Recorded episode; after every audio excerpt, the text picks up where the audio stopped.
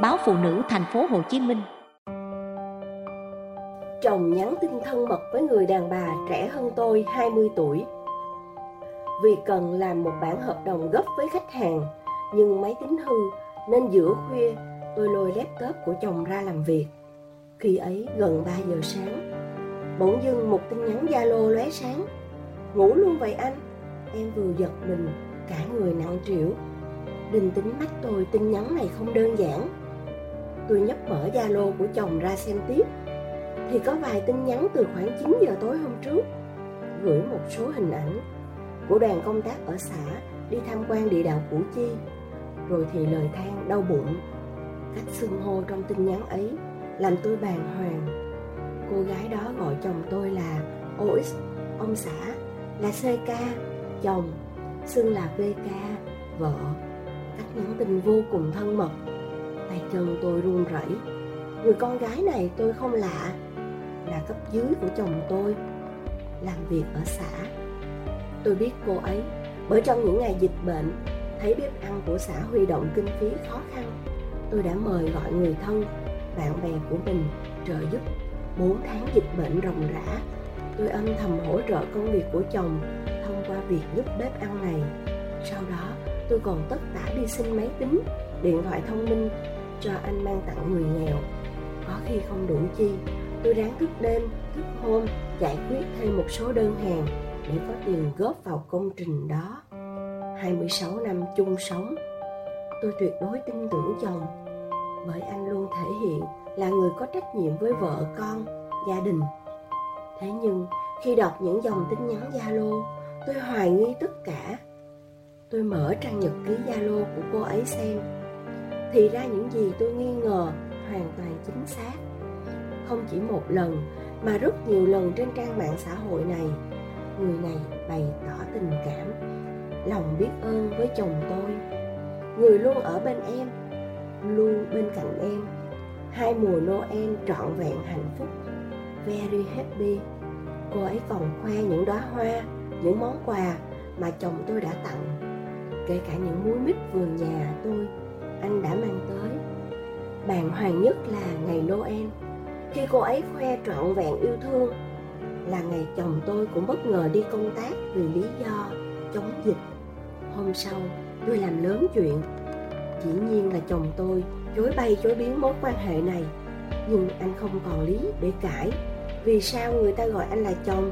Là ông xã. Rồi tự xưng mình là vợ.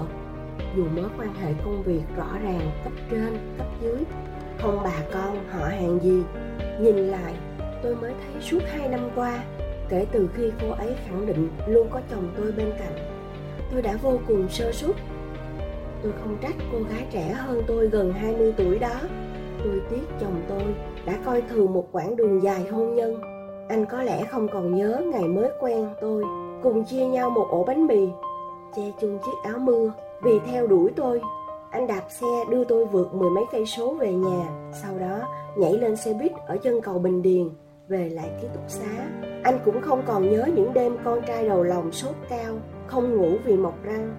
Hai vợ chồng phải cùng truyền bế trên tay, lo lắng đến thế nào con trai hay cằn nhằn mẹ. Sao ba không bao giờ nghĩ tốt cho con? Mới cách đó mấy ngày, con bị đụng xe, té rơi điện thoại và vỡ màn hình. Con hớt hải chạy về báo tin anh trừng mắt hỏi, đi đứng sao cho rớt điện thoại. Con uất nghẹn chạy qua tìm mẹ hỏi, vì sao ba không hỏi coi? Con bị té trầy, bầm ở đâu? Lúc đó tôi qua loa giải thích, chắc ba bận quá.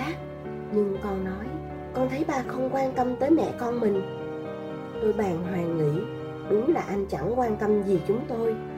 Tôi bệnh, sốt nằm một chỗ, thì hai con nấu nướng, thăm hỏi anh chưa bao giờ ghé mắt đến nhìn tôi, chứ đừng nói chuyện sờ trán, coi tôi nóng lạnh ra sao.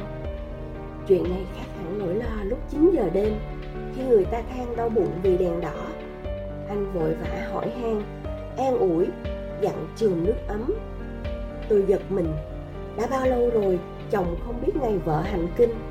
Thì ra, anh ta không phải không quan tâm những điều nhỏ nhặt, mà chính bởi anh đang bận chăm lo an ủi kỳ kinh nguyệt của người đàn bà khác. Bên ngoài, ai nhìn vào cũng nói tôi thành đạt, hạnh phúc. Thế nhưng, có ai nghĩ người phụ nữ lúc nào cũng tươi roi rói này chưa một lần được chồng dắt xe, mở cổng, xem giúp cái bánh xe, thắng xe có ổn chưa không? Mấy lần tôi nằm viện, trừ lần đầu sinh con, đều là gì? Là mẹ, với các chị, em chồng đi thăm chồng một lời thăm hỏi cũng không hề hé miệng. Lấy anh, tôi không phải làm dâu, dù anh là con trai duy nhất của ba mẹ. Khi ấy, vì anh yêu chiều tôi, sợ tôi sống chung va chạm. Tuy vậy, với gia đình chồng, tôi luôn chu toàn mọi thứ. Cả gia đình chồng thương yêu tôi, từ cha mẹ đến các chị em, các anh rể, rồi cả các cháu bên nhà chồng. Ai cũng nể và thương quý tôi, thương chồng tôi không ngần ngại đón con trai của người chị cả ở quê lên học đại học và nuôi cháu suốt 3 năm trời, cho đến khi anh chị chồng bán nhà ở quê lên thành phố, cất nhà. Cháu cũng gần tốt nghiệp đại học, mới rời đi. Đã vậy, sau khi thấy mẹ chồng bị căn bệnh Parkinson hành hạ, tôi không ngần ngại rước ông bà về phụng dưỡng. Tình cảm đại gia đình ngày càng thân thiết gắn bó hơn những lo toan vương vén ấy của tôi như một lẽ tự nhiên. Và vì tự nhiên nên không hề được chồng để vào mắt, chứ đừng nói khắc vào lòng. Anh chưa bao giờ chia sẻ với tôi, hay các con, cũng như bất cứ ai một lời cảm ơn nào với những lo toan của vợ. Hôm lễ tình nhân mới đây, tôi đùa, sao ba không tặng hoa hay quà cho mẹ? Anh nói, khùng hả? Ừ thì tôi khùng hùng mới cúc cung tận tụy nhà chồng khi chồng bận đi chăm lo người khác.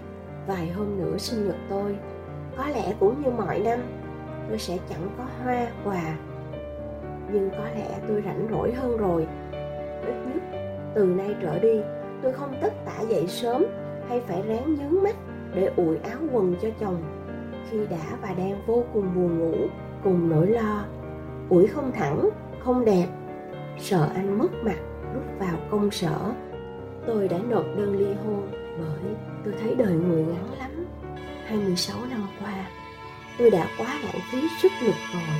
Những hẹn hò từ nay khép lại, thân nhẹ nhàng như mây, chút nắng vàng giờ đây cũng vội khép lại từng đêm vui. Đường quen lối, từng sớm chiều mong. Bàn chân xưa qua đây ngại ngần. Làm sao biết từng nỗi đời